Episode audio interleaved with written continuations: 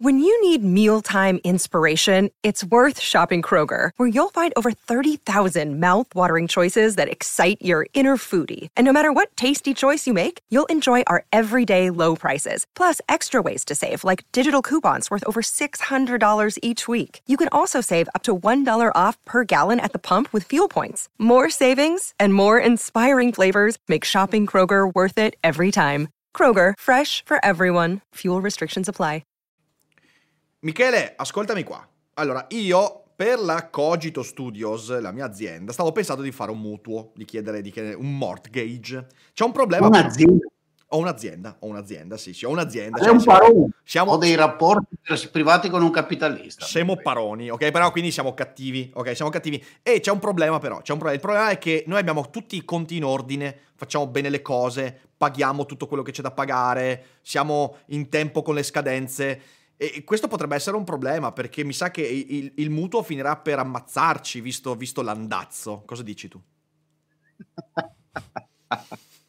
Ciao a tutti, buongiorno.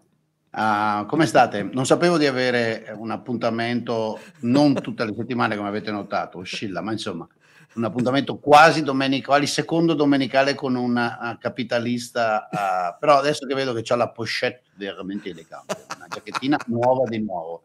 No, e così via, ah, comincio, comincio a rendermene conto. Eh sì, sa- si riferisce a una cosa che gli ho mandato l'altro giorno e che in effetti, per carità, in un certo senso è poca cosa, ma i tempi si vedono quando cambia il tempo, bisogna guardare cosa fanno gli uccelli in cielo, Ah, perché te lo segnalano un po' prima che il vento sta arrivando, no? Mhm. E si riferisce al fatto che qui negli Stati Uniti, adesso la cosa che vi farà ridere è che prima pensavo che fossimo già Già in puntata, esatto. E pensavo che lui mi chiedesse così a modo suo, dire vai racconta sta storia, perché c'è un piccolo aspetto tecnico, ma adesso anzi l'aspetto tecnico lo salto, guarda. Ah, e mi sono messo a spiegare come al solito col mio tono da Sono quattro, anni, son quattro anni che collaboriamo Michele non ha ancora capito come funziona il Dufere Boldrin. Non funzionava sempre così. Sono tre anni che funziona così, Michele. Eh, comunque, eh, comunque, comunque, no, dai, vai, vai, Vabbè. vai. No, racconta, racconta che è interessante. Vuole, umiliare, vuole sottolineare l'incipiente alzheimerismo. Va bene, va bene. Ah, insomma, gli ho mandato sta roba dicendo: Guarda un po', veramente non riescono a capirlo che, che così non si risolve il problema della diseguaglianza. A parte che il problema della diseguaglianza non si so- risolve, si attenua se volete, o si attenua l'aspetto laddove la diseguaglianza è problema, perché non è che è sempre un problema. Ah, però ah, così si fa solo danno. Niente, nella- adesso vi, vi salto l'aspetto tecnico. L'agenzia federale, fondamentalmente una decisione governativa, cioè il governo Biden, ha deciso di, per via amministrativa, modificare co- alcuni costi che si pagano quando si accende un'ipoteca per comprarsi una casa in questo paese, alzando arbitrariamente di un punto e 25, mi pare un punto e mezzo, i costi per chi ha un ottimo credit rating. Allora, qui per, per darti i crediti, siccome funziona abbastanza bene, c'è questo meccanismo del credit rating. Ci sono agenzie tantissime che seguono un po' le tue carte di credito, i conti in banca, i tuoi pattern di spesa e dicono: Sto qua paga regolarmente. Per esempio, se tu cominci a, a Ricca avrebbe un buon credit rating se è vero quello che ci ha detto, adesso noi non sappiamo se è vero, però se è vero quello che ci ha detto avrebbe un buon credit rating, perché se paga regolarmente tutto, non salta mai, non si dimentica, non ha un enorme indebitamento rispetto a quello che genera di reddito e produce, eh, que- le agenzie gli danno un certo punteggio che qua sarebbe superiore al 65, 70, anche di più, eh, dicendo questo è un buon credito, cioè uno che se gli presti 50 mila dollari, 100 mila dollari o anche mezzo milione è molto probabile che passo passo te li restituisca. Se viceversa insomma, avesse fatto l'esatto contrario, mano a mano il suo credit rating eh, diminuirebbe. Allora quando accendi un'ipoteca, fra i, i- i costi, i tassi di interesse vengono determinati dal tuo credit rating, oltre che dalle condizioni di mercato indipendenti da te. Ci sono le condizioni di mercato, i tassi di interesse sono cresciuti perché la Fed li ha fatti crescere, però all'interno della, di questa crescita media ci sono quelli alti e quelli bassi e anche nei costi di chiusura che questa cosa riguarda ci sono quelli alti e quelli bassi. Niente, questi hanno deciso che arbitrariamente se sei bravo e sei con un credit rating alto te li aumentano. Se sei invece all'estremo opposto, cioè terribile, uno che forse non è neanche il caso di dargli credit, uh, uh, te li abbassano. Uh, in questa maniera ovviamente le due cose si compenserebbero, per cui un cross subsidization, io puni, punisco con una piccola tassa aggiuntiva, perché non sarà grande, eh, il calcolo che si fa è che uno tipico con un ottimo credit rating, se non si compra proprio una casa multimilionaria, parte che qua le case costano, poi ci sono zone del paese dove con meno di un milione di dollari non ti compri neanche eh, il garage, uh, che so dove vive mio figlio per dire, no?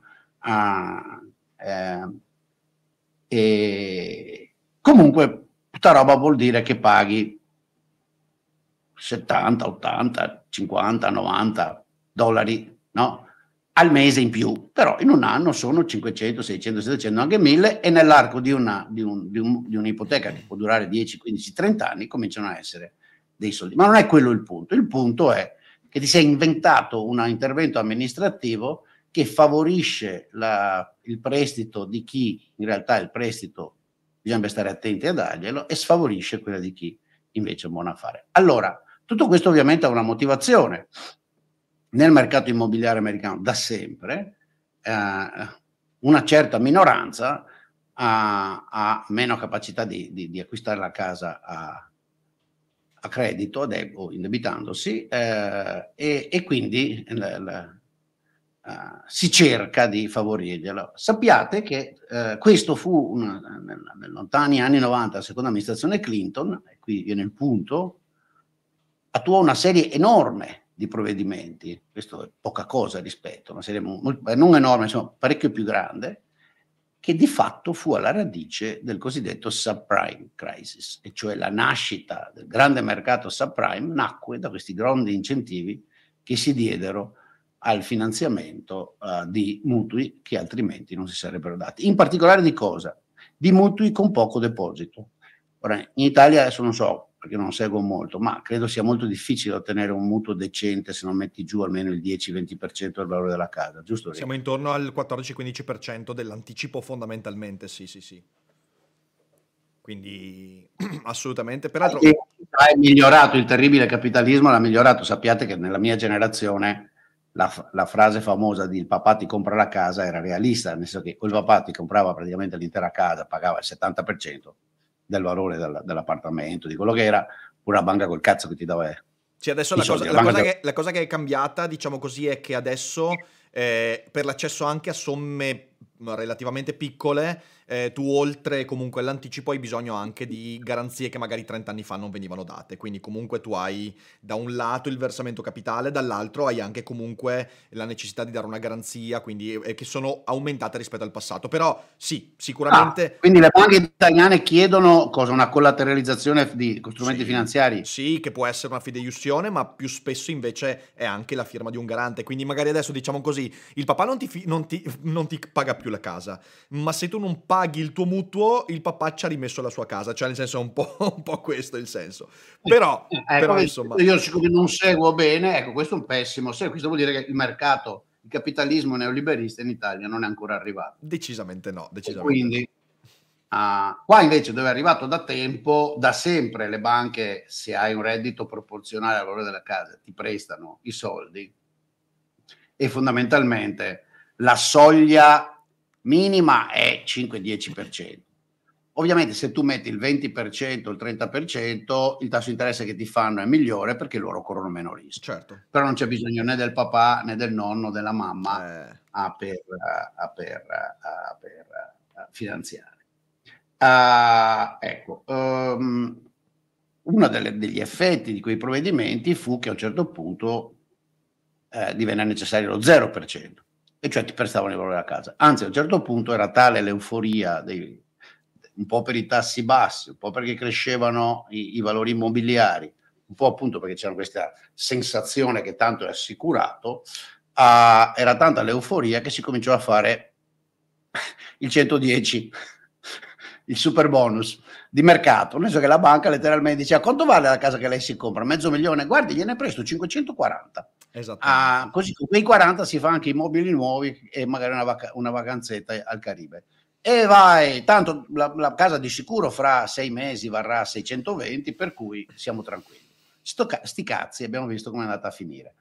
Bene, allora qual è il mio punto? Il mio punto che ho dato a Rick dice proprio non ce la fanno a capire che introdurre meccanismi, grandi o piccoli che siano, che puniscono chi fa bene e premiano chi fa male?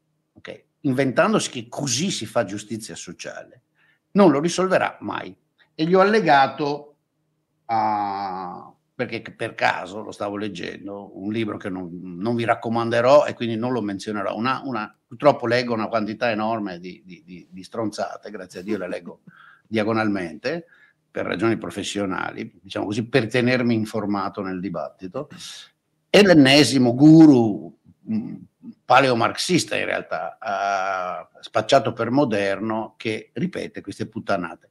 Quali sono le puttanate? Le puttanate di fondo è che è il meccanismo di mercato, che viene chiamato meccanismo capitalista, il problema. E che l'oppressione del proletariato viene dal meccanismo di mercato. Quindi è il meccanismo di mercato che devi far saltare, che devi distruggere, perché è lì che sta il male. Ok? non, è una forma di, il meccanismo di mercato è una forma di violenza. Questo la chiama compulsione muta, e cioè il fatto che avviene per effetto sistemico e il sistema è un'altra edizio, versione fra le mille del sistema è contro di noi, il, il famoso sistema. Uh, Ecco, e a me pare un'idiozia totale. Adesso, visto che ho predicato, lascio parlare Rick perché sennò mi mandate a quel paese no, e non vi abbonate più da me, rimanete da Rick. smettila di farmi concorrenza sleale, Michele, smettila. No, eh, questa è una cosa... Eh, oh via, oh via, oh via. Il, ciao, ragion- ciao. il ragionamento è, è, interessante perché ha dei presupposti e delle implicazioni. A parte delle implicazioni, ok? Ehm, quando c'è stata la crisi dei subprime, quello di cui non ci si era resi conto è che in realtà eh, quella che poteva sembrare ideologicamente una solidarietà sociale, perché appunto l'amministrazione Clinton aveva fatto questi nuovi parametri per emettere i mutui con la scusa di favorire gli emarginati, favorire quelli che il sistema non aveva favorito e via dicendo tutte queste.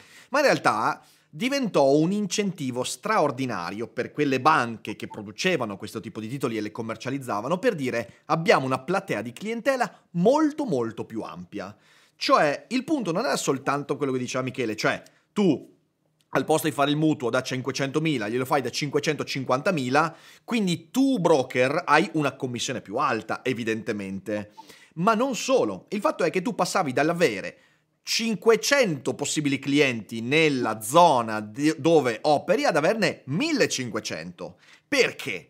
Perché la cosa di cui questi ideologi non si rendono conto, di questi che fanno queste, è che tu eh, avrai sempre in una società un numero di persone più ampio che fa male rispetto a quelle che fanno bene. Perché? Perché è un meccanismo puramente statistico. Noi sappiamo che nell'ambito di una società l'eccellenza è una percentuale più piccola rispetto a quella che invece è la mediocrità. Se tu compi un tipo di scelta di questo tipo, tu in realtà stai mascherando eh, con un'ideologia solidale, di belli, buoni, di virtue signaling e queste cose qua, una roba che in realtà incentiva quell'avidità autodistruttiva che poi è ciò che ha portato materialmente alla crisi dei subprime, cioè tu hai un sacco di broker che sono fortemente incentivati a fregarsene dei rischi dell'emissione di un mutuo per una famiglia che palesemente sarà insolvente fra un anno, fra sei mesi, perché in realtà prendono commissioni migliori e hanno una clientela molto più ampia. Quindi la cosa di cui non ci si rende conto è questa, che dietro tantissimi aspetti che vengono svenduti come solidarietà, inclusività e via dicendo, c'è in realtà una avidità molto spicciola che, eh, che poi porta a delle conseguenze come quelle che abbiamo visto nel 2008. Queste secondo me sono delle implicazioni interessanti perché ci fanno capire anche cosa accade nel mondo di chi i soldi li deve fare quando ci si maschera da ideologi della solidarietà. E mi dispiace lì, ragazzi, eh, non c'è niente da fare. Nell'ambito di questo tipo di business devono vigere i numeri, devono vigere le statistiche, non i bei sentimenti. Quando i bei sentimenti prendono il sopravvento, succedono i disastri, come è successo nel 2008, perché tutti quanti adesso a dire eh, il 2008 è colpa del capitalismo, colpa del... Sicuramente è stata una distorsione di alcuni meccanismi che fanno parte del meccanismo capitalista. Poi, insomma, tutta questa parola che può essere applicata a qualsiasi tipo di problema del mondo, ma questo, vabbè, l'abbiamo già discusso nel pre-live. Eh, il punto essenziale da comprendere è che dietro quella crisi ci furono delle scelte che miravano proprio a sembrare belli e buoni, cioè erano le scelte dei solidali, di Clinton, democratici, vi dicendo che volevano includere le persone in una cosa in cui era meglio non includerle, ma non per cattiveria, ma perché poi i numeri, se trattati male, eh, portano a conseguenze che sono, danne- che sono dannose per tutti quanti. E quindi questa è un po' l'implicazione. Dal punto di vista invece dei presupposti, è altrettanto interessante questo, questo, questo, questo, aspetto perché va a inserirsi in tutta una serie di discorsi che già io e te abbiamo fatto, uno su tutti, eh, l'idea che eccellenza, merito, competenza siano soltanto delle determinazioni ideologiche e politiche cioè che l'eccellente, il competente, non è definito in base ai risultati e quindi al di fuori di qualsiasi connotato ideologico, no. Questi sono convinti che l'eccellente è eccellente perché la società, il sistema, ha definito i criteri con cui valuti l'eccellenza, che il competente è competente non perché ha delle competenze utili oggettivamente alla collettività, ma perché abbiamo una collettività che è patriarcalista, bianca, etera e tutto quanto, capitalista evidentemente, che definisce per proprio tornaconto un certo tipo di competenza. Questo eh, non c'è nulla da fare, però è una fantasia devastante che sta alla base di scelte politiche che poi portano a dei danni enormi. E come adesso sicuramente Michele ci, ci, ci, magari ci spiegherà bene, una scelta come quella presa in questi giorni eh, dal governo Biden è una scelta che inevitabilmente poi andrà a diminuire la ricchezza disponibile per tutti, perché se tu ti convinci che l'eccellenza in termini di pago i miei conti e, rispetto alle scadenze è solo il prodotto di un privilegio culturale, eh, a un certo punto tu ribalti questa cosa. O di, dovrai... o, di, o di, chiamiamola così, classe, no? C'è questa idea classe, che dipende... Certo. Uh, e... Hey, it's Ryan Reynolds and I'm here with Keith, co-star of my upcoming film, If, only in theaters May 17th. Do you want to tell people the big news? All right, I'll do it. Sign up now and you'll get unlimited for $15 a month in six months of Paramount Plus Essential Plan on us. Mintmobile.com slash switch. Upfront payment of $45 equivalent to $15 per month. Unlimited over 40 gigabytes per month. Face lower speeds. Videos at 480p. Active Mint customers by 531.24 get six months of Paramount Plus Essential Plan. Auto renews after six months. Offer ends May 31st, 2024. Separate Paramount Plus registration required. Terms and conditions apply if rated PG. Sì. Ma guarda, non so, ovviamente questa è un segno, una piccola cosa, e francamente, in qui purtroppo un problema degli Stati Uniti non è molto dissimile dall'Italia, ma è che siamo sempre in elezioni presidenziali. Uh, e quindi di fatto siamo in campagna elettorale, credo che fra qualche settimana, forse anche prima, Biden annuncerà la sua candidatura. Sì. A mio avviso una cosa tragica. Uh, politi- allora, il problema di Biden qual è? Eh, ve lo dico, cioè, visto che ne parleremo in futuro, perché in Italia si segue molto, no? La politica americana così simbolicamente. Eh, la politica interna di Biden, a mio avviso, è disastrosa, assolutamente disastrosa, uh, ma ne torneremo sopra. Uh, e quindi questa mossa è una delle tante di campagna elettorale. Ok, lui si sta comprando, sta cominciando a comprarsi i voti, esattamente come questa cosa che ha fatto IRA, IRA, Inflation Reduction Act, che è Inflation Reduction al contrario. Uh, è, e siccome sa, e che quello è il problema di Biden, ma qui torniamo alla politica, poi torniamo alla questione di fondo. Cos'è che sa Biden? Sa che l'inflazione che i suoi provvedimenti e quelli di Trump hanno scatenato e le loro prediche inflazionistiche, ok, hanno danneggiato i salari americani. Nei dati è brutale. Nei dati c'era un recupero sostanziale del, dei salari reali, iniziato nel 2014 e acceleratosi, che ha oscillato ovviamente con i casini a 2021, uh, però con i sussidi inflazionistici hanno compensato e adesso invece l'inflazione li sta mangiando alla velocità della luce, specialmente quelli della classe cosiddetta media, ok? che un unico effetto buono, se volete, ma in realtà dovuto più che altro alle politiche migratorie, è che il mercato del lavoro nella parte bassa si è prosciugato, quindi i salari della parte bassa stanno crescendo a doppia cifra, cioè 10, 12, eh, adesso un po' meno, ma sono, sono cresciuti. Però lui sa che il grosso dei salari reali si è prosciugato. Quindi cos'è che deve fare? Deve nascondere questa cosa, e cioè che i vari provvedimenti più o meno walk che lui ha preso, in particolare quelli di tipo, chiamiamoli, uh, ecologici, in realtà sono uno strumento che alimenta uh, la crescita dei prezzi e l'inflazione e distrugge, uh, danneggia il reddito esattamente di quello che lui vorrebbe essere la sua base elettorale. Quindi a questa contraddizione deve raccontare in un certo senso alla classe operaia, mette, lasciate che la metta in maniera brutale, sì, un po' ridicola, sì. deve raccontare alla classe operaia che l'andare dietro a Alejandra Ocasio-Cortez o a, a Naomi Schlein, lì come si chiama l'italiana, la Svizzera italiana, uh, Ellie fa Schlein, bene la classe Ellie Schlein. Ellie, Ellie, Naomi uh, Klein. Naomi, è que- Naomi Klein è quella di No mischiato, Logo. Ho mischiato due, due però, però, posso dire che è un lapsus veramente interessante, cioè nel senso Naomi Schlein... Sì, sì, sì. E beh, è la stessa roba, cioè, predicano le stesse cretinate, hanno la stessa origine sociale altoborghese e appunto andare dietro ai salottieri altoborghesi che predicano la fine del mondo uh, è dannoso per la classe operaia. Questo Giorgia Meloni l'ha capito e si porta a casa i voti vendendo fuffa alla classe operaia, però uh, cogliendo che c'è la contraddizione, i cosiddetti sinistri italiani non l'hanno capito, che andare dietro a Greta Thunberg fa danno ai poveri, non ai ricchi, ai poveri.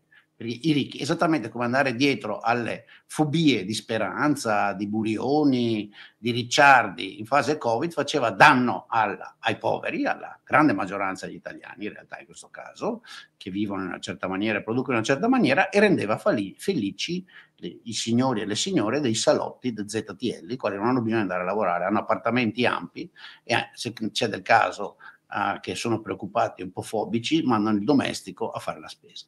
Bene, eh, fatto questa uh, prolusione da populismo uh, di destra, eh, direte voi, ma pura riflessione sui fatti, torniamo alla questione che ha posto Rick, che è quella, eh, lasciate che mi dica dove sta il problema. Nelle società avanzate, l'arricchirsi nel senso di migliorare la propria condizione sociale, non di diventare Bill Gates. Bill Gates Jeff Bezos, il signore lì francese che non mi ricordo mai come si chiama, che si è comprato Palazzo Grassi, Bernard che è l'uomo più ricco del mondo, tra l'altro. Eh? Bernard Arnault. Bernard Arnault, bravo, grazie Francesco. Prego Giorgio. Grazie, non cominciate, non cominciate. Grazie Fede. Grazie, Fede. Uh, Bernard Arnault, uh, anche quello bisogna farci una riflessione. Perché nessuno si incazza con Bernard Arnault? Tutti ce l'hanno con Bezos, nessuno si incazza con Arnaud. Perché non vi incazzate che Arnaud vi vende pelle di merda e cartone stampata Louis Vuitton e voi andate tutti a spendere 8.000 euro, 14.000 euro per delle stronzate che non valgono un cazzo, perché me lo spiegava il suo marketing manager che tanti anni fa, ve lo garantisco, era un italiano da Benevento, poi ha messo su un'azienda di pane figo a Madrid, ok, perché si era rotto le balle di lavorare per Arnaud dopo aver fatto i soldi, e diceva è una cosa ridicola, abbiamo dei margini su Vuitton che i prodotti, perché come sapete eh, Arnaud controlla mezzo mondo del lusso. Tra l'altro, ecco, monopolisti, lui è un monopolista, il mercato internazionale del lusso lo controlla lui, e quindi i markup li decide lui e i tassi di ma- i margini di profitto sui suoi prodotti sono giganteschi. Perché nessuno si incazza con Arnaud? Vi siete mai fatti la domandina? Solo i francesi. Il resto del no, mondo no. No, perché europeo è figo, fa le cose di lusso, non è una cosa misteriosa americana nascosta da questi che ci controllano il cervello. Lui ci incula direttamente con la borsetta. No, se avessi detto scincula in francese. E la borsetta, caro, c'ha tutta una quantità no, chiudi di la vaselina. parentesi, Michele, no. chiudi la parentesi, non ci perdiamo, chiudi la parentesi. Ah. No, no, ma non è che non ci perdiamo, siamo in linea. Diventare migliorare la propria condizione sociale nel mondo questo, che non è il mondo del 1800. Questo è il punto. E men che meno quello del 1700, se volete di quello della prima metà del secolo XX, con i vari regimi dittatoriali, con strutture feudali, con assenza di scolarizzazione di massa, eccetera, eccetera. È oggi questione di comportamenti. Quindi di norme di comportamento individuale, di sistemi valoriali, di allocazione del proprio tempo quando si ha 10, 12, 17, 20 anni, di relazioni familiari, di comportamento. E sono quelli la fonte o ben della povertà o della ricchezza, per la stragrande maggioranza della gente. Poi per carità, per carità, c'è un 5-10% al più immutabile che ha delle sfighe gigantesche nella vita che davvero non dipendono da lui. Certo. O da lei. Ma per carità, ma per carità. Ma su tutti quelli esistono, come dire, meccanismi di assistenza, di copertura sociale abbastanza efficienti in quasi tutti i paesi. E se non ci sono o sono parziali in Italia e vengono trasformati da cretinato in reddito di cittadinanza, si lavori per renderli adeguati. Ma quando veniamo a, casi come gli Stati Uniti o l'Italia, di sacche di povertà ampie, occorre avere la capacità di riconoscere che hanno a che fare con la diffusione di sistemi valoriali e comportamentali e che o lavori su quelli o da quelle sacche di povertà non li vedi. Negli Stati Uniti è palese che così sia, perché in questi ultimi 50 anni, 60 anni, dai tempi del uh, Civil Rights Movement, che ha rotto la barriera uh, almeno ufficiale, ma anche comportamentale in moltissimi posti, nei confronti della minoranza afroamericana, abbiamo avuto flussi migratori arrivati da posti estremamente più poveri, estremamente più disagiati, estremamente più estranei al corpo sociale americano. Per cominciare non erano cittadini, spesso erano immigranti illegali, tantissimi, milioni e milioni e milioni di immigrati illegali. Venivano da situazioni di totalmente preindustriali, dalle foreste del Centro America, dalle foreste del Vietnam e via. E questa gente in una generazione è riuscita a integrarsi. Ok, voi direte, ah perché verso di loro non c'è il razzismo? Pensateci, c'è molto razzismo nei confronti anche di quelli là come c'è nei confronti della popolazione, della popolazione nera. Il razzismo c'è e viceversa. Ci sono problemi comportamentali e valoriali che vanno risolti. Sono indotti dal fatto che questi sono arrivati come schiavi alle loro famiglie di origine e poi sono stati discriminati per circa un secolo dopo la guerra civile? Probabilmente sì, ma non li aggiusti, ed è questo il problema, con questi, come dire, privilegi e trasferimenti eh, surrettizi di reddito, perché questi altro non fanno che incentivare un meccanismo. Io sono vittima, mi comporto da vittima, continuo a comportarmi così, mi ricompenseranno perché mi daranno qualcosa gratis, anche se non ho fatto niente per guadagnarlo. E così non funziona. Proprio non funziona, si vede che non funziona.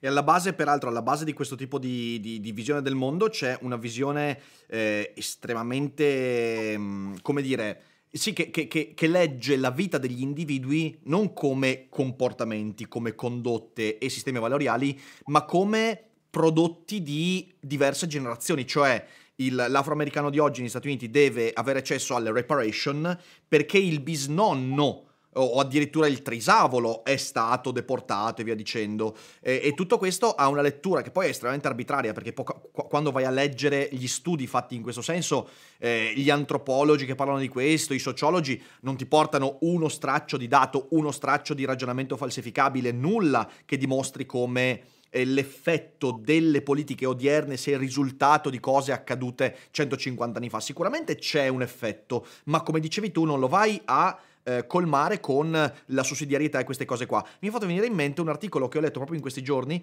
eh, che, che, che, che parla del perché in Africa la Cina è molto più in vantaggio rispetto agli Stati Uniti.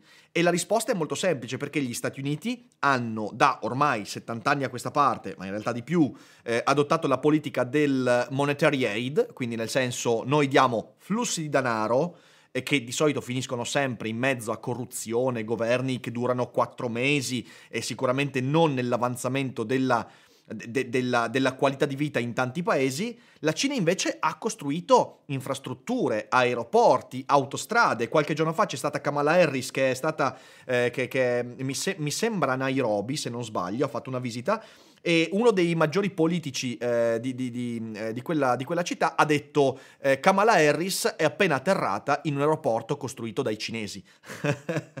e, e, in realtà lì in Africa stanno abbracciando enormemente eh, la filosofia della Cina nell'ambito di questo tipo di relazioni perché la Cina ha detto sai cosa? Io non ti mando denaro, io ti mando infrastrutture, si costruisce con lavoratori cinesi, che là ricordiamoci ce ne sono un bel po', ma anche africani, la nascita di aziende rende in Africa, dovuto a questo tipo di cooperazione in Cina, è salita ed è esplosa. Gli Stati Uniti sono tagliati fuori perché gli africani hanno capito che il senso della sussidiarietà non è, e anche il senso, se vogliamo, della reparation, non è dare denaro, non è eh, r- convertire il flusso di denaro, ma è portare lavoro e quindi fornire strumenti affinché le eccellenze emergano. La cosa che mi manda in bestia, e quello devo dire, eh, perché eh, tutto questo ha a che fare con tutto questo discorso della politica nei confronti delle minoranze statunitensi, sono tutti impauriti delle reazioni sociali e quindi si fa non solo il minimo indispensabile, ma anche proprio la cosa controproducente. Se tu adesso, come diceva Michele, eh, immetti flusso di denaro, eh, quindi fai sussidi, bonus, reparation, oppure inverti il sistema eh, di, di valutazione del credito e queste cose qua, tu non stai dando nessuno strumento affinché le persone che beneficiano di, questi, di questa generosità, di, questa, di questo marxismo meraviglioso, capiscano cosa diavolo fare della propria vita. Non hanno strumenti per far emergere le competenze, per mettere al lavoro i talenti. Non lo fai perché? Perché hai il sussidio.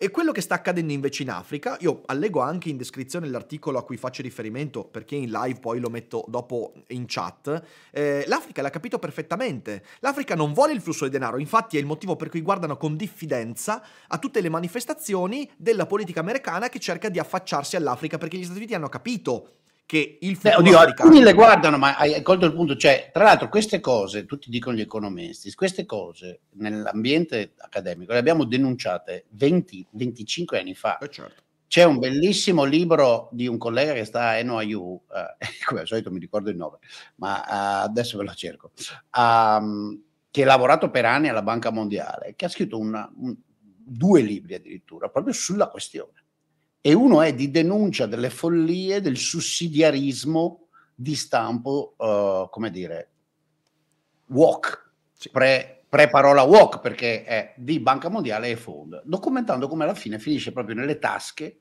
dell'elite no? e, e fornisce solamente un transfer da elite a elite. E, guardate, e lo stesso, tra l'altro, sta succedendo qua negli Stati Uniti. Il meccanismo della genera- generale dell'affirmative action, che crea discriminazione eh, favorevole, ha favorito chi? Non ha favorito la grande massa, il, il corpo grosso no? della, della, della, della, popolazione afroamericana. Perché? Perché questa non ha proprio i modelli comportamentali, valoriali, gli skill per utilizzarlo. Ha favorito l'elite, loro, la quale è diventata una super elite perché è fighissima, ah, entra dove vuole e non deve fare lo sforzo di, mm-hmm. di, di lavorare. Scusa, sto interrompendo. No, sì, sì, ma ehm, questo si, si, inserisce benissimo perché quello che stavo dicendo è, è quello che la Cina, poi di nuovo con, con, risultati discordanti perché non è che stia andando tutto come volevano, però è chiar- chiarissimo che la Cina sta, che, scusatemi, che l'Africa eh, sta accogliendo la Cina, eh, accogliendo politici, facendogli fare inaugurazioni di strutture, cioè ci sono un sacco di foto e video se guardate di politici cinesi che vanno e tagliano i ribbons nell'inaugurazione di ospedali, di infrastrutture, di interi quartieri, di città e via dicendo. Perché eh, chi veramente viene fuori da un momento di disagio e ha riconosciuto quali sono le cause del disagio, vuole scoprire e usare i propri talenti, non usare il denaro altrui, che è comunque denaro derivante da attività e talenti di altri. Non ha nessun senso il sistema di eh, re- redistribuzione del denaro, cioè ha un senso fino a un certo punto, quello che diceva Michele, quando ci sono sacche eh, di, di popolazione che sono veramente impossibilitate a mettere a frutto talenti, via dicendo, che sono una percentuale eh, che esiste ma che è comunque gestibile, dicevo, non ha senso redistribuire i denari, ha senso redistribu- redistribuire le capacità di mettere a frutto competenze ed è quello che la Cina, bene o male, sta facendo in Africa. Biden e gli Stati Uniti lo sta facendo e stanno adottando la soluzione facile, perché tutto questo wokismo in realtà, dal mio punto di vista, è l'atto più... Ehm, proprio più sbagliato nei confronti di quelle popolazioni che si vorrebbe tirare fuori dalla povertà, perché gli si, gli si sta abituando al fatto che non potranno mai tirarsi fuori usando le proprie competenze, usando i talenti. Perché? Perché alla base c'è questa idea idiota del fatto che persino la competenza sia qualcosa di culturalmente determinato, che il risultato sia sempre deviato in principio dall'impostazione, e di nuovo patriarcalista, bianca, etero e mh, mm, capitalista della, del, della vita, quando in realtà poi ti convinci di questo tu compi l'inversione a U facendo delle, delle, misure come quelle di questi giorni e poi ti accorgi, ah cavolo, guarda, succedono i danni, succedono i subprime, succede che eh, la gente se ne va dalle zone di produzione, succede che i talenti la smettono effettivamente di avere l'impatto che avevano e via dicendo. E questo è, mm, questo è abbastanza terribile. E lì poi ti accorgi che in realtà le competenze esistono al netto di quelli che sono le, le, le, i presupposti culturali. Voglio dire, per costruire un ospedale... Non è che costruire un ospedale sia determinato dal fatto che tu sei bianco o nero, patriarcalista, marxista o chissà che cos'altro. Si è spenta la videocamera, Fede. Vacanze in Sicilia o in Sardegna? Con i traghetti GNV porti tutto quello che vuoi, ti rilassi fino a destinazione e se prenoti entro il 14 maggio, posto ponti a partire da 33 euro. Non c'è modo migliore per andare in vacanza. Scopri i dettagli su gnv.it. Offerta valida sulle linee Napoli-Palermo e Genova-Olbia, 10.000 posti disponibili scusatemi, c'è un problema con la batteria, ma mi sentite. E... Ma è, è, derivante proprio dal fatto che eh, c'è un impatto. No, io guardate me, sono più bello. Esatto, c'è un impatto. Come si sta divertendo, Michele? No, volevo dire sono più maturo. C'è un impatto sulla realtà delle nostre decisioni ideologiche, ecco. Eh... No, no, eh, Rick, eh, vai, vai, pure. Eh, eh, è proprio fondamentale questa cosa qua non riuscire a vedere la relazione fra uh, comportamenti individuali e status sociale. Sì. E sia chiaro, tutto questo è molto ingiusto. In parte sì, ma è là, è qui veramente, oh, oddio. Vai, vai, tranquillo, sono sempre qua, sono eh, sempre sì. qua, vai, vai. Eh, capite, eh, ci sono, non tutto è determinato socialmente, non tutto è artificiale. Uno dei danni enormi di certa filosofia finta, che poi non ha detto un cazzo, è stata di convincervi che tutto è un costrutto sociale, quindi tutto è modificabile. Non è vero. Eh sì, è vero, è vero. E questo è un tema su cui io torno continuamente, sono tornato anche proprio ieri per caso con il mio amico Paolo Bizzarri, in una piccola chiacchierata del tutto estemporanea. Perché accettate tutti che la bellezza sia un fatto oggettivo che al più si può coltivare ma non si può modificare. Perché accettate tutti che Boldrin bello non può diventare, che il viso di, che ne cazzo ne so, scegliete voi l'attore maschio che vi piace di più, non può averlo. Per quanto si trucchi, e mi trucco, eh, sapete, mi faccio delle plastiche. lo sappiamo, lo sappiamo. Mi metto, mi metto le creme, insomma, Dio lo sa cosa non faccio, eppure niente, no? Perché no? tutti quanti accettano banalmente che Pelé era davvero bravo a giocare a calcio, che non c'erano cazzi? Ma perché tra l'altro riconosciamo i geni? Perché diciamo che Mozart era un genio? Mentre non riusciamo ad accettare tutta la gradazione intermedia fra Mozart e di nuovo Boldrin che a toccare il piano l'unica cosa che riesce a fare è sfasciarlo con un martello. E quindi c'è una dimensione della diseguaglianza che è in parte dovuta a doti personali e in parte dovuta alla capacità di applicarsi e di applicare certe norme comportamentali. Fra gente del mio, del, del mio mondo, i nerds cosiddetti, i secchioni, girava, adesso non gira più tra l'altro perché adesso è, è, è diventata politica l'incorretta, ma per molti anni a, a, tra l'altro anche questo l'ha distrutto per molti anni, una delle abitudini così, dell'Accademia Americana, un po' sciocca se volete, era che i, i professori, i colleghi, insomma, le persone, anche gli studenti di dottorato, usavano la porta del loro ufficio per appiccicarsi per appiccicarci i loro pensieri, le battute e tantissimi ci mettevano fumetti, fumetti che gli piacevano e che rappresentavano qualcosa di simbolico. Ce n'era uno, c'era un grafico che girava, che era al, nell'asse orizzontale aveva il tempo della vita, dalla nascita alla, alla morte, e sull'asse verticale aveva come dire, il tasso di soddisfazione, di felicità, no? Uh-huh. E, mostra- e c'erano due grafici, c'era quello del nerd e c'era quello invece del, del figo, di quello che nerd non è, del, del, se volete, del normale, perché il nerd è una minoranza. E cos'è che mostra ovviamente il grafico? Che quell'altro andava alla felicità, ce l'aveva subito, molto rapido, attorno, ma avevo un massimo attorno ai 20-25 poi cadeva e rimaneva molto bassa per il resto della vita. Mentre quella del nerd era bassa all'inizio, poi lentamente si accumulava e poi diventava alta e rimaneva alta. Ora, questa è un'osservazione banalissima che io ho riscontrato nella mia vita con i miei molti amici e con tanti altri, che è vero obiettivamente.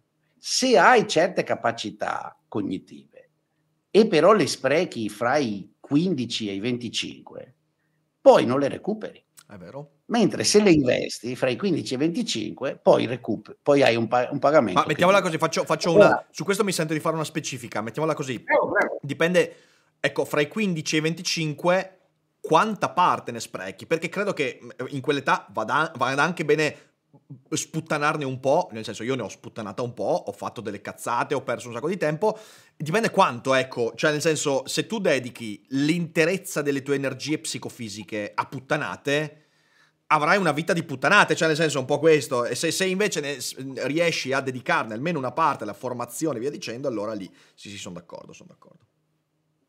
Certo che è una questione di, di, di, di proporzioni. Uh, c'è un rendimento ed è anche vero che se passi i, la tua prima e seconda adolescenza e gioventù a, come dire, a fare solo investimenti per il futuro senza cercare di dare spazio ai tuoi bisogni, ai tuoi desideri, senza uscire con gli amici, senza andare a divertirti, senza avere un moroso o un'amorosa, senza fare un po' di sesso, eccetera, eccetera, diventi probabilmente uno con problemi sociali, comportamentali e psicologici non male che ti danneggia. Certo, c'è un problema di equilibrio, ma assolutamente. E poi ognuno ha il suo livello, ognuno ha il suo livello. Però devi decidere dove ci sono le priorità, devi riuscire a calibrare, a capire la rilevanza dell'investimento.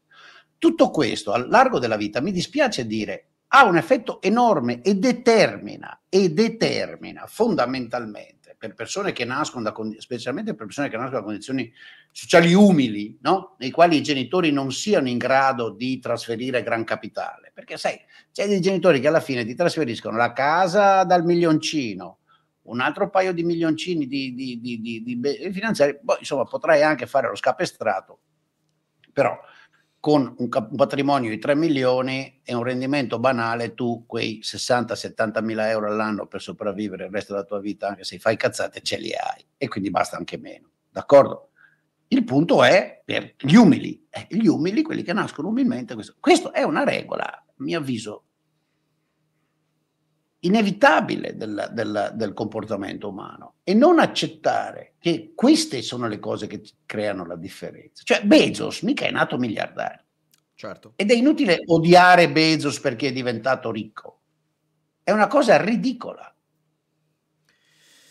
Mi rendo conto che è così, però al, fo- al fondo di questo discorso, eh, anche lì è, un- è una roba su cui in parte ci siamo già tornati in passato, c'è il rifiuto delle condizioni della propria vita, cioè nel senso, questa è una cosa molto psicologica e molto anche che ha a che fare con la filosofia. Ehm, per mettere in atto quella consapevolezza che porta a descrivere quanto hai appena espresso, serve almeno la capacità di guardare in faccia i propri limiti. Cioè, devo partire dal presupposto che se a 19 anni non sono arrivato ad essere professionista nella pallacanestro, non diventerò mai Stephen Curry eh, devo comprendere che se eh, a 14 anni ho passato gran parte del mio tempo sui videogiochi fino ai 18 anni, è difficile che a 20 anni io possa veramente raccogliere i cocci e propormi come premio Nobel per la chimica fra 15 anni. Cioè c'è tutta una serie di, di, eh, di, di fattori da cui secondo me scappiamo perché poi lo sappiamo umanamente la cosa più complicata del mondo è fare pace con i propri limiti, cioè far pace con il fatto che io sono fatto in un certo modo e quindi la mia vita è una serie di confini eh, in cui devo cercare di trovare il mio spazio. In una società invece che ci ha convinti della trasformabilità di ogni cosa e, e ci ha convinti di questo, dicendoci quella formuletta lì è tutto è un costrutto sociale, perché tutto è un costrutto sociale significa che se tu non sei Pelé a 19 anni è perché la società in qualche modo ti ha impedito di esserlo. Se tu non, il pre- eh, non, prendi il Nobel per la chimica a 35 anni è perché le condizioni te l'hanno impedito e via dicendo. In una società quindi in cui ci siamo convinti che tutto è trasformabile, allora la capacità e la necessità di guardare in faccia i propri limiti è rimandata indefinita- indefinitamente. E allora lì, sulla base di questo presupposto, le competenze diventano degli accessori che i tuoi privilegi ti forniscono e di conseguenza l'unica strada per ritagliarsi un po' di serenità è avere il sussidio, avere la mancetta, avere eh, il, la dote la dote che però non ti chiedi mai da dove arriva. Peraltro questo è un argomento, Michele, che, che connette in sé un sacco di cose, connette il discorso delle pensioni, ok? Il fatto di dire no, non comprendere da dove arrivano le risorse per, perché in fin dei conti in una società di ipertrasformabilità tutto è sempre dovuto, tutto è sempre un diritto perché i diritti li costruiamo socialmente. E se non c'è un diritto, non è perché le condizioni reali della società ci impediscono di costruirlo come vorrebbero i nostri desideri, ma perché c'è un manipolo di stronzi che con il potere ha costruito un discorso sociale che contraddice l'esistenza di quel diritto. Ed è tutto legato a questo fattore. Io poi, cosa vuoi? Deformazione professionale? Sì, certo, ma veramente io questa cosa qua non posso non vederla prodotta so- anche socialmente e politicamente da quel manipolo di eh, di, di, di, filosofi che, che, in passato anche a me hanno fatto tanta simpatia, che sono i francesi degli anni 50, 60 e 70, che negli Stati Uniti oggi infatti sono fra i più citati, ricordiamocelo, cioè nel senso... Esatto. Esattamente, questa è l'onda lunga delle stronzate uh, derridiane e, e, compagnia, e anche Foucaultiane. Il buon Foucault, che ho riletto con attenzione in questi ultimi mesi, a, specialmente alle elezioni del Collège de France, andava in cerca di alcune cose anche ragionevoli, perché non è vero, nella stessa maniera che non è vero che, che, che tutto è un costrutto sociale artificiale, ok? E che quindi tutto può essere perfettamente ribaltato dalla decisione illuminista o illuminata della, uh, della, della, del politico, ok? È anche vero che alcune cose lo sono, ok? E, e il loro esserlo però è affascinante intellettualmente perché ti rendi conto anche di quanto complesse siano certi eh, meccanismi di costruzione sociale di valori, appunto di norme, di, di, di, di maniere, di, modelli del mondo, ok? E quanto però, ed è la cosa secondo me più interessante da cui Foucault si astiene, delle volte si vede che ha la tentazione di andarci, ma non se lo chiede, ed è la seguente.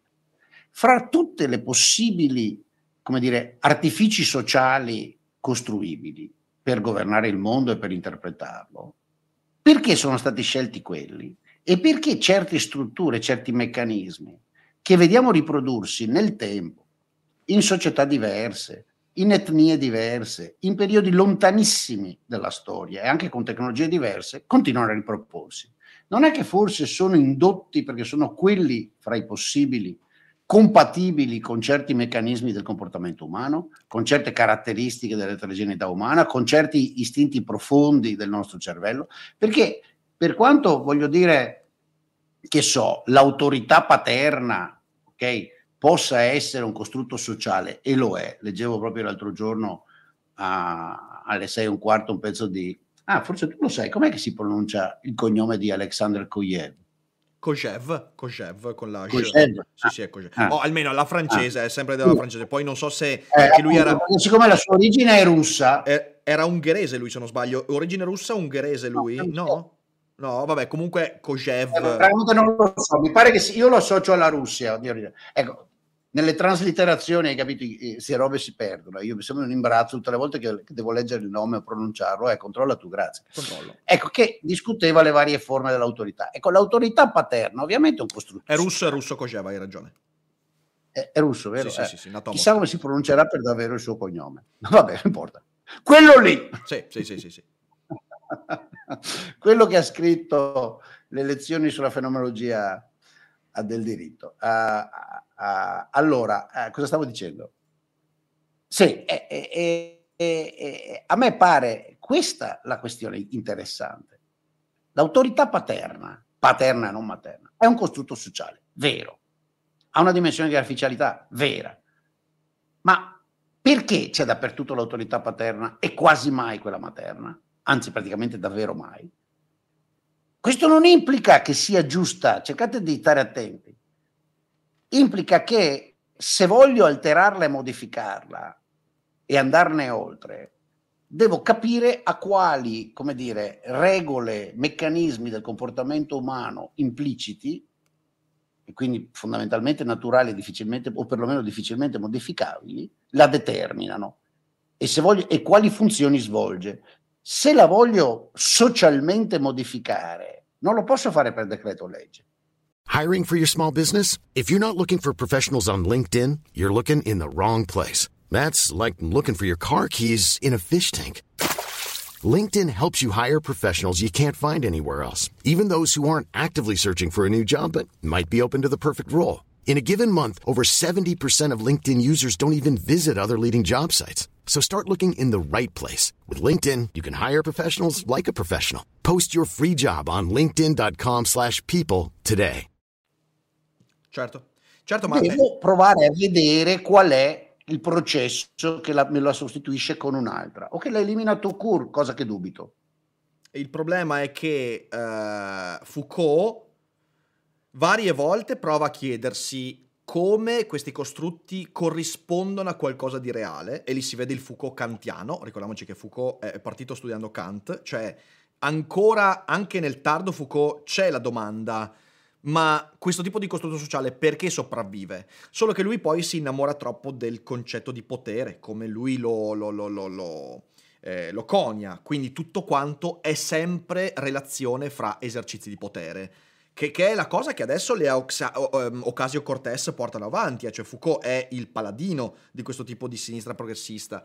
Eh, tutto quanto da, da, dal modo in cui chiamiamo uomo e donna al modo in cui eh, si emettono i mutui è tutto questione di esercizio di potere. E quindi nel potere cosa accade? Accade che ti dimentichi come la mappa corrisponde al territorio. È sempre questo il tema, eh? cioè da un lato c'è quella filosofia che parte da Kant e ha un grande, un grande lascito che ti dice guarda, la nostra mappa concettuale è la mappa che deve corrispondere e coincidere a un territorio, il territorio c'è, solo che non sei mai a contatto col territorio e quindi possiamo soltanto avere un linguaggio che lo esprime al meglio possibile per evitare di cadere in crepacci. Invece Foucault, Derrida, Deleuze e compagnia bella dicono ma chi se ne frega il territorio? Chi se ne frega della verità, del territorio, della realtà? È tutto quanto la mappa. Abbiamo solo la mappa perché il mondo è la mappa. E il grande problema, che è un problema che, comporta anche delle conseguenze drammatiche a livello proprio eh, psicologico e sociale di questo tipo di visione del mondo, è che ti dici, ok, il territorio non c'è, o meglio, il territorio è la mappa che è una forma di metafisica delirante, che poi ha degli effetti altrettanto deliranti sulla realtà fra quelli che abbiamo discusso in questa, in questa live, che poi porta fino al dire, ok, la competenza non esiste, cioè i linguaggi non mi servono per scavare a fondo e capire cosa funziona e quindi come costruire una competenza. È vero che la competenza è costruita, ma perché? Perché la competenza corrisponde a un fatto della realtà, cioè saper aggiustare una lampadina, saper mettere a posto l'impianto idrico di casa, sapere come si cura un cancro, sapere come funziona la chimica nel, e via dicendo. Eh, la competenza è costruita, ma è costruita in quanto corrisponde a dei fattori molto molto concreti. E questa cosa qua ha una lunga coda fino ad arrivare a dire che se ci sono dei cattivi pagatori nell'ambito dei conti bancari non è perché il sistema è cattivo, ma perché il sistema di valori comportamentali delle persone che non rispettano le scadenze, non mantengono la parola e via dicendo, va, eh, diciamo così, eh, come dire, va anche modificato, va, va, va, va, gestito affinché queste persone non ricadano di nuovo in quegli errori. Tu non cambi i criteri con cui leggi la capacità di pagare di queste persone fino a eh, permettere loro di avere un mutuo che poi comunque non riusciranno a pagare. Lo fai soltanto se ti convinci che è tutto un fantasma e sono persone queste purtroppo che vivono da fantasmi. Il problema grosso è che, come dicevo all'inizio, l'incentivo a, eh, ad includere questo grandissimo numero di persone è talmente forte che alla fine, sono convinto di questo come è successo con i subprime, eh, chi eh, chi emette mutui, chi, chi, gestisce, chi ha le commissioni di queste cose ci si butterà a capofitto perché dai, insomma, vendere mutui a- alla qualunque è un business incredibile, eh, Michele. Cioè, nel senso, questi faranno un sacco di soldi che poi pagheranno tutti quanti e dovranno solo sperare di darsela a gambe prima del crollo, un po' come accadde ad alcuni durante la crisi subprime.